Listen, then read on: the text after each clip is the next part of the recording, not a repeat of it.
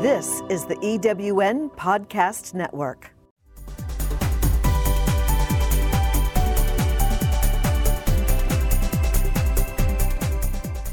Welcome to Prime Spark, the podcast that brings you conversations that inspire, celebrate, and empower women over 55. The second women's revolution is here, and it is time for us to fuel a spark that will ignite your way forward, illuminate your path, and reflect your gifts in the world. Now, here is your host for Prime Spark, Sarah Hart.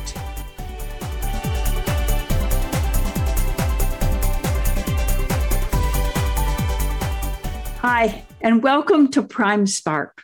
I'm Sarah Hart, and I'm so glad you're here with us. Prime Spark is designed for women over 65 or close, with a goal to help us all live our happiest, most fulfilling, and productive lives now and in the future. The mission of Prime Spark is to change the way our society sees and treats older women. That's a big mission. And what that means is we all need to be involved and we need to get started now. And today I have the great pleasure of talking with Susan Rueppel, a woman whom and whose work I greatly admire. Susan Rueppel, PhD, left the information technology industry after 30 years to launch two of her own businesses. As founder and owner of WINtuition, Susan has provided over 8,000 hours of intuitive business strategy to align and activate women entrepreneurs to realize their potential to make a bigger positive impact in the world through their business or social mission. As founder and owner of Personality Dynamics, she teaches businesses and nonprofits the art and science of personality typology to enhance their understanding of themselves and others, communicate more effectively, create more rewarding relationships. Susan's current focus is as a mindful activist and strategic advisor to Chill Sacramento, an educational nonprofit dedicated to creating safe, healthy communities with a foundation of compassion, creating peace within us and peace between us. She blends 30 years in corporate America with 20 years as a professional intuitive and personality dynamics trainer to develop systems, processes, and documentation that help the programs of Chill Sacramento, Compassionate Sacramento, and Compassionate Capital Region implement and sustain their programs for the health and well being of her community. Welcome, Susan. I'm so happy you're here. Thank you, Sarah. I'm happy to be here. So, I have heard you say retirement rather than refirement. What do you mean by that? Well, when you look at the definition of retirement being the action or fact of leaving one's job and ceasing work, that is not where I'm at at all in my life. I want to create more in this world. I don't want to cease working. I love my life. I'm shifting how I work and who I work for. And I feel like all the experience that you just talked about, Sarah, in in in introducing me is has prepared me for this time in my life.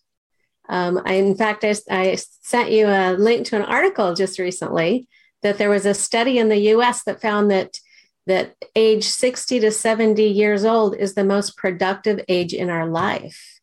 And so I feel like I still have a lot uh, to give and to offer this world. And that's one of the reasons, Sarah, that I love that what you're doing uh, with Prime Spark to encourage people, uh, women in particular, in what I call our wisdom years.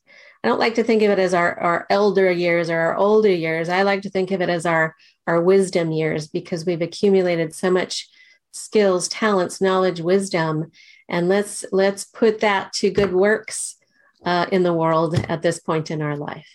So that's why it's refirement because I am fired up. I can hear it. I can hear it. It's wonderful.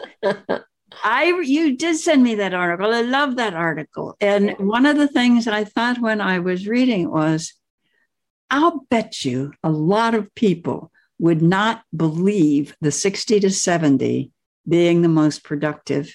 Has that been your experience? Have you asked any or talked to anybody about that? Do you, I mean, do you know how people react to that? Well, I just ran across that article, so I haven't shared it with many people yet. But the thing, one of the things that that comes to mind is that when we're working, whether it's even whether it's our own business or we're working for someone else, there's a primary focus of what the, whatever that business is, and there's usually things we enjoy about it and things not so much.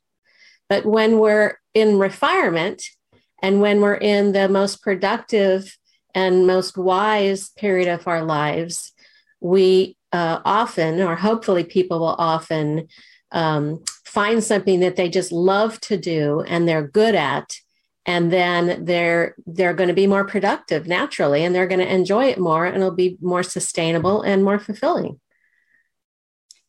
One of the things that happens when i think about this is i think about a lot of women that I know who are in over 55 and sometimes much over 55. Mm-hmm. And they they are in their most productive years, even if not in what they originally were doing. And mm-hmm. so I what I don't understand is why as a society we're holding on to how we see quote older women or wisdom women in their wisdom years why are we holding on to that when that, for a lot of us, is not reality? I find that fascinating. Well, part of it, and I've experienced this with some of my uh, my friends, my colleagues, and even some of my clients, is especially when someone has worked in a particular job or a particular industry um, for most of their adult life, they they don't realize they don't think they have transferable skills. I had a client that just said that to me recently. I've worked at the same place for 34 years. I'm retiring now. She said, I'm afraid of what that I can't do anything else because I've been doing the same kind of work in the same industry for so many years.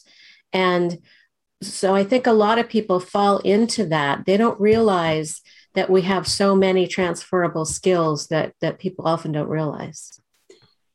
That's interesting because one of the things I run into, and you probably do too, um, is talking to women who are now 50, 55, 60.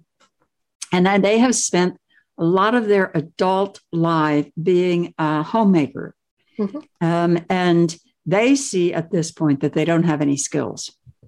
And that is just so wrong. I mean, they, so many women have taken care of households, families, they've taken care of multiple calendars, they've taken care of multiple family events, they've been on boards, they've been on countless committees, and now they don't see they have any skills.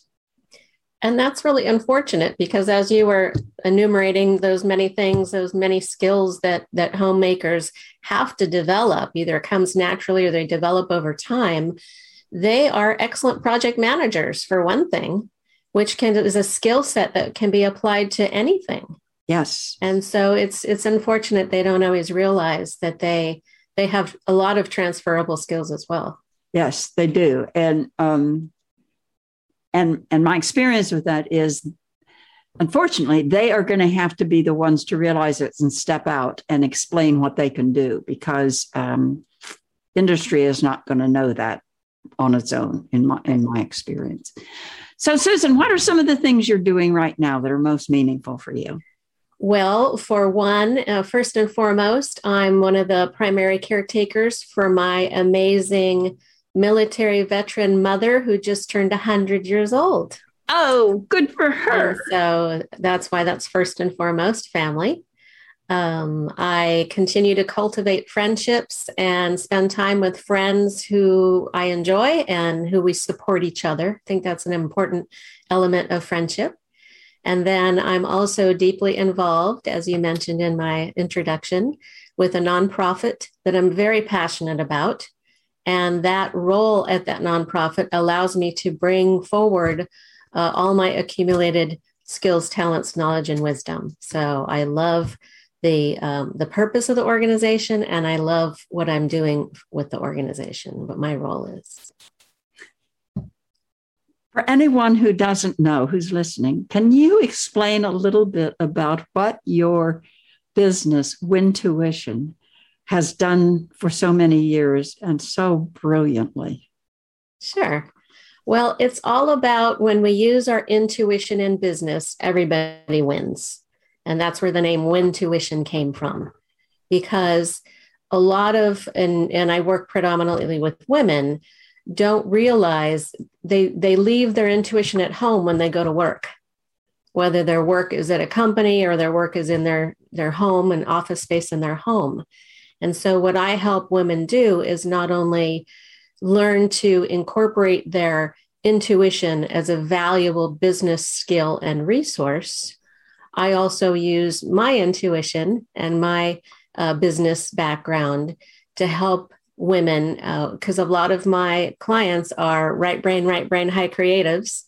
And so they have great vision and know what they want to do and who they want to be, but they sometimes need help with the strategy and the prior, prioritized action steps to help them get there. So I help women uh, create and launch uh, their businesses. And I can say, Susan, that I worked with you a couple of times in that way, and that work is brilliant. You are a master at doing that.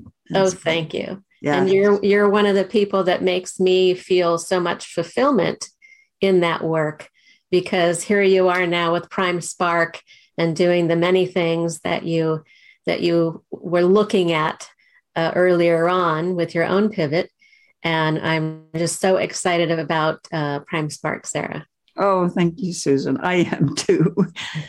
so you have made a major pivot.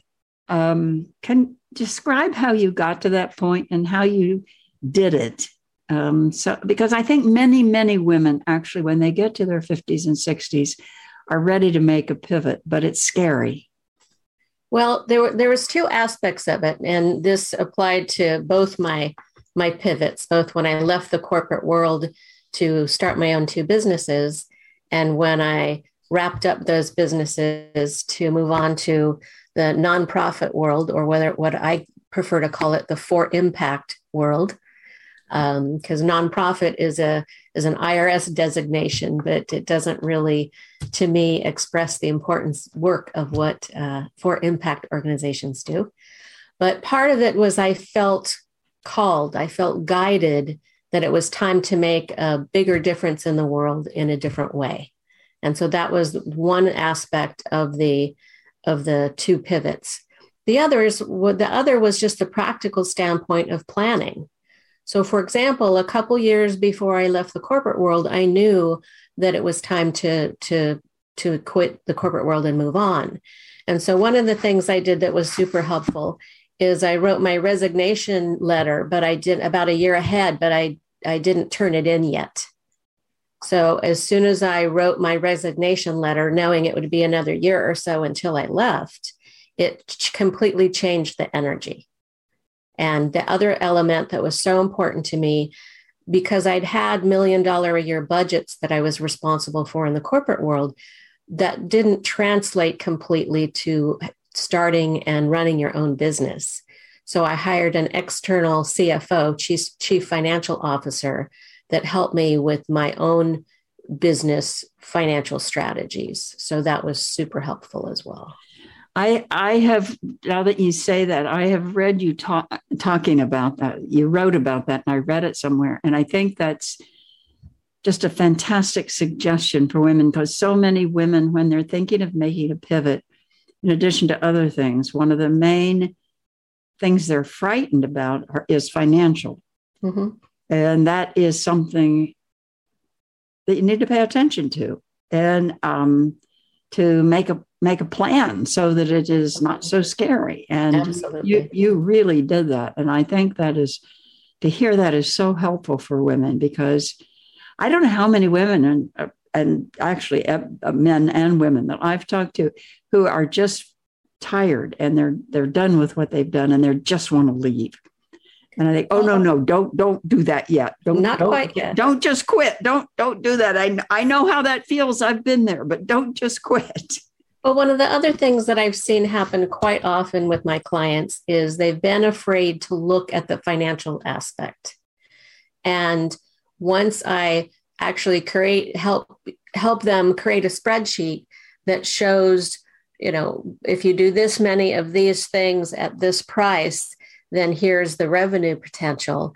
And they usually are shocked and excited and pleased because they realize by actually, uh, as my CFO says, making friends with your numbers, um, they actually realize that they can make an excellent living doing what they love to do. But you've got to see that. You've got to plan for that. Oh, definitely. So that's a that's one important resource for women who are Mhm. thinking about figuring out what's next. What are what are some other resources that, that you think are important for women to fit who can help them figure out what's next? Well, and I do have, and I'll I'll mention this at the end as well. Um, there is a page of my website where I have um, it's my social mission page that talks about not only what I'm doing now, but has a bunch of resources for people. Number one, because being a personality typology trainer, and I understand how important it is to have the right people in the right role. Um, I, I think it's it's super important if you haven't already to use some kind of personality instrument so you can get a clear understanding of of your likes, your dislikes, what you're great naturally great at, uh, things you don't care to do, and make sure that you um, that you look for opportunities that speak to your skills and what you love to do. Because if you're doing what you love to do, it's going to work out better all the way around. It's going to be easier, more fun, more exciting, uh, healthier, among other things. Um, now, I use one, the personality instrument called the Personality Color Indicator. Um, that's at whatcolorisyourpersonality.com. But there's many of them out there. There's Myers-Briggs, there's DISC, there's the Enneagram, there's there's dozens out there. But I, I just feel like that's a really important aspect of figuring out what's next is what are you best at? What do you love to do? Um, another thing is um, resource out there is to there's organizations out there that will help you if you're looking to um, to do some work in the for impact world again normally called nonprofit um, there's organizations out there that can help match you based upon the type of organization. So is it about the homeless? Is it about the environment? Is about you know many many uh, choices out there? And then what what kind of role do you want to have within that organization?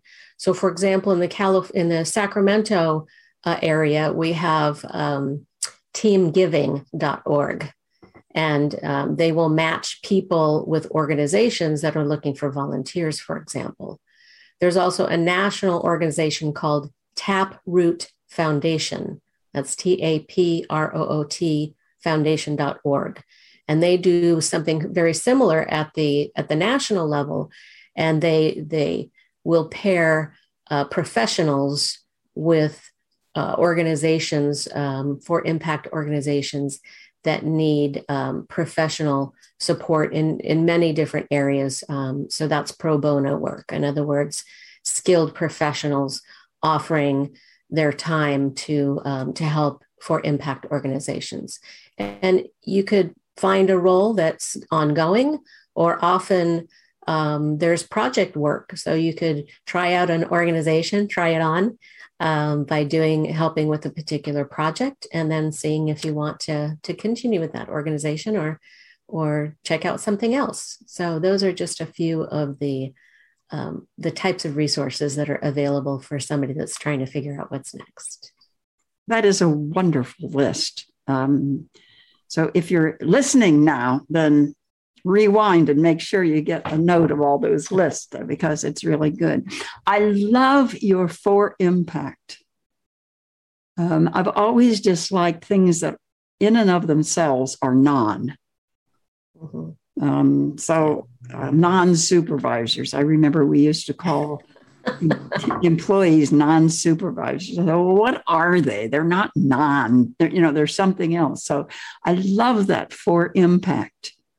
You got to keep using that and writing That's about right. it and getting that word out. That is really wonderful. I love that. Yeah, thanks.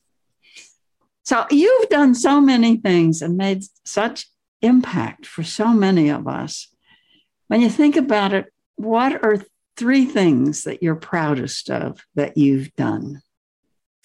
Well, one is that since I started in IT when I was 17, um, so you can imagine that's a few years ago, um, information technology was, there were no women in it. It was a completely male dominated industry.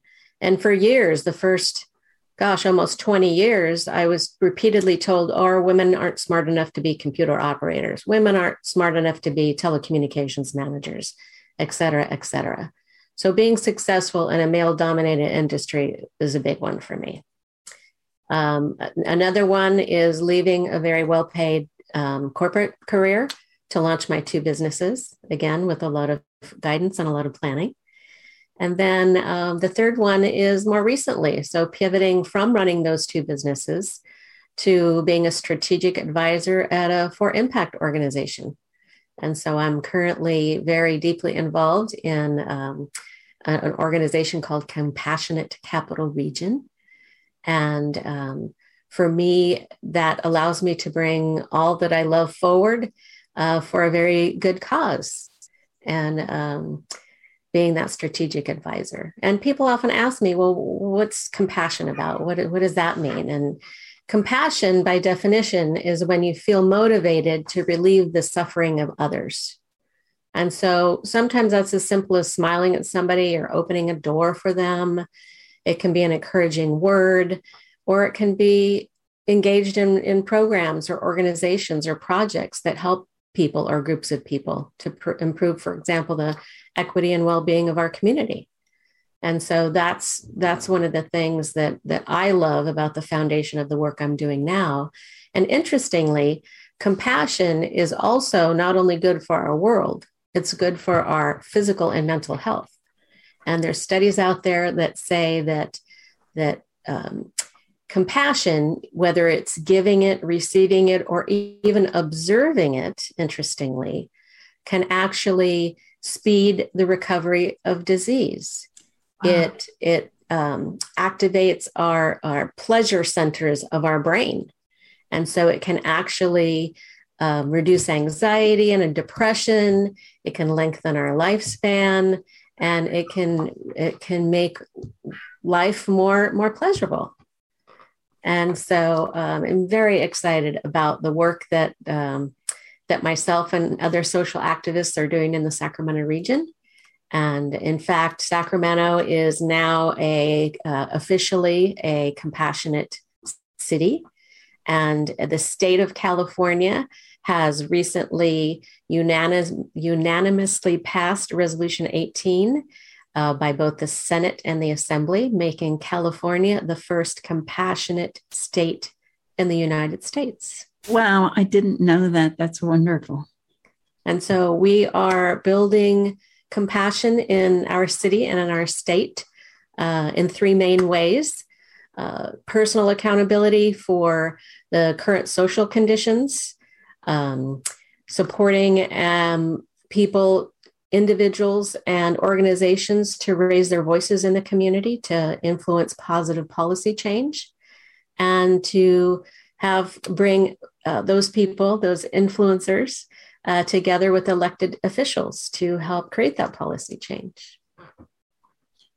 That is such wonderful work. Oh, that's so wonderful. You know, it's interesting. I think as you talk about the um, effects of compassion, I think some of those same kinds of things have been found with gratitude.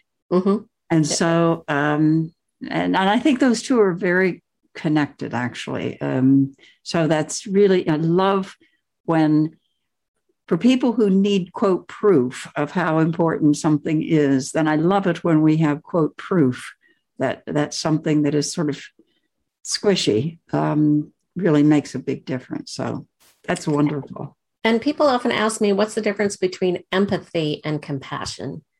And empathy is primarily um, feeling um, feeling empathy for people, for other people, and wanting to understand um, why people feel the way that they do. Whereas compassion takes that to the next level, and it's the desire to do something to help people or organizations or our cities or our communities um, to be helpful and to take action in in positive change in the world.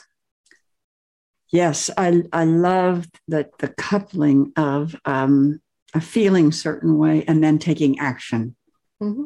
to make a difference. That's I love that. And part of that is we need to be good listeners to hear each other's stories and to understand each other's experiences so that then um, then we can take that to heart and feel more connection with people because that's what a, a lot of the compassion work is about is connection it's creating safe spaces for people to come together. It's supporting those grassroots leaders to strengthen their voices. It's um, it's you know providing ways for people to come together and either learn how to as the the tagline says peace within us peace between us is it's doing the inner work and having self-compassion and doing the inner work as well as coming together in community with the outer work and and creating community and and more safe and equitable communities. And so um, some of the examples of that that the, our organization is doing is we have a peace pole gardens project where we help uh, organizations or companies create their own peace pole so define their definition of peace or compassion and action art day for youth. So there's a lot of ways that um, that people can come together uh, compassionately to make a better world well, it is certainly something we um, need now in our country and in the world. So that's great. And building a world that we want to live in requires us to be actively yes. involved in creating that world. So, coming back for a minute, um, I, when you were describing how it was for you when you first entered the, the work world and you were the only woman around, do you hear uh, women that you're working with now talk about what it's like for them as an older woman um, in our society and what what they're experiencing now? Do you hear anything like that from them? I do because some of them are looking for what's next because they've been quote downsized or whatever the current, you know, politically correct terminology is for that. Um, some of them are leaving the the corporate world because they're being passed over now uh, for promotions and things of that nature. And and again, I find that to be so sad because you know uh, when we're in our wisdom years, we have so much to contribute. Um, but unfortunately, the the corporate world, I don't hear or see uh, that they value um, the wisdom years. But then I do believe that part of that is financial where I've, I've seen time and time again where the um, the employees in the wisdom years get the golden handshake as they call it they get the retirement package so that the company can bring in um, young talent and um, not have to pay them as much so i mean i know i understand the financial aspect as well but to me it's um, sometimes sad that um, that they're either uh, retiring, like voluntary, involuntary retirement, um, or or passing them up, passing up um, wisdom year people uh, for promotions or things that they could be doing additionally for the organization. So it's kind of a pa- almost a passive aggressive way to to get those people out. I was in a discussion with a group this morning, and um, in a sort of twisted way. One woman was hoping that the labor shortage was going to change the tide for people in their wisdom years and employment because people, their employee employers are going to want to reemploy because they're the only people that are available that they can find who have skills. And so um, we'll see. One, of the other, one of the other things that's a great, great resource is for a group of, of people, and in my work world, uh, women, to come together in a mastermind group so that they can come together on a regular basis, support each other with ideas and insightful connections and uh, insightful questions. Because sometimes we have our own answers, we just don't realize it. So when you bring together a group of women, so for example, a group of women that's trying to decide what's next in their life, and they can support each other around that, it's much, much more powerful than trying to, to go it alone. Yes, um, I think that there's uh, something about um, being able to say out loud things that you may be thinking and then get support or mm-hmm. suggestions or whatever. Um, I think that's a wonderful, I think it's a wonderful idea. I mean, one of the things we were talking about this morning was that um, growing awareness in and of itself is helpful. So, to help people become aware of the impact of, I'm particularly interested in gendered ageism, but of ageism in our society. Mm-hmm. And um, I think you were saying this before, I think things start with one you know it starts with me and my internal and how what are my unconscious biases and that i'm not aware of that i need to get aware of and how is it affecting me and how i see myself um, in the world. Uh, so masterminding is a wonderful suggestion. Well that's our time today. Um, please join us again. You can find our Prime Spark podcast on every popular outlet Find out more about Prime Spark at www.primesparkwomen.com. Thank you so much again to my guest, Susan Rueppel. Thank you, Sarah. And remember, there's resources for for all of you at WINtuition.com on my social mission page. WINtuition.com. That's right. WINtuition.com. Check Thanks. it out. It's oh, wonderful. Susan is doing wonderful work and has been for many years. Thank you, Sarah. So thank you for being with us. Join us again, please. And in the meantime, spread tolerance and love. Bye-bye. Bye.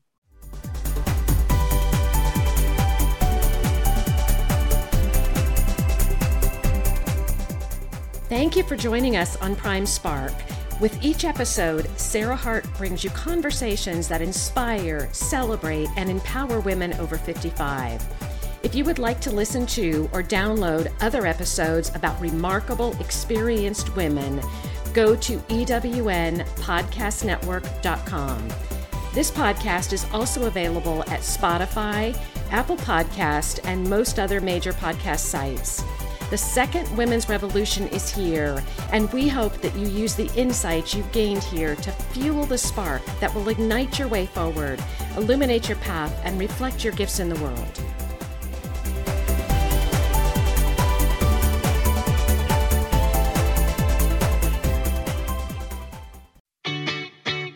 Have you ever asked yourself this question? Why is it so hard to make a buck? I know I have. Hi, I'm Sandra Yancey, founder and CEO of eWomen Network. What I have discovered after going from the brink of bankruptcy to running a multi million dollar award winning business is this you can't build a million dollar dream hanging around minimum wage mindsets. My mission is 1 million women entrepreneurs generating $1 million in annual revenue. So here's what I've done. I've created the mother of all entrepreneur success programs that you can access online on your time. It's called Monetize Me Now. It's a seven module online course that is 100% my success formula, covering mindset, mission, management, motivation, marketing, and measure. Come on, take my hand and I'll show you the way to learn to earn flowing revenue for your business. Visit monetizemenow.com for details. Calling all speakers, eWomen Network has speaking engagements all over North America that must be filled. Are you a gifted messenger, author, expert, or successful entrepreneur that can help women entrepreneurs grow their businesses? Our mission is to help 1 million fulfilled women each achieve $1 million in annual revenue. If you're a speaker that can help women prosper, go to eWomenNetwork.com and sign up as a pro member of our Speakers Network. That's eWomenNetwork.com. Thanks for listening. This is the EWN Podcast Network.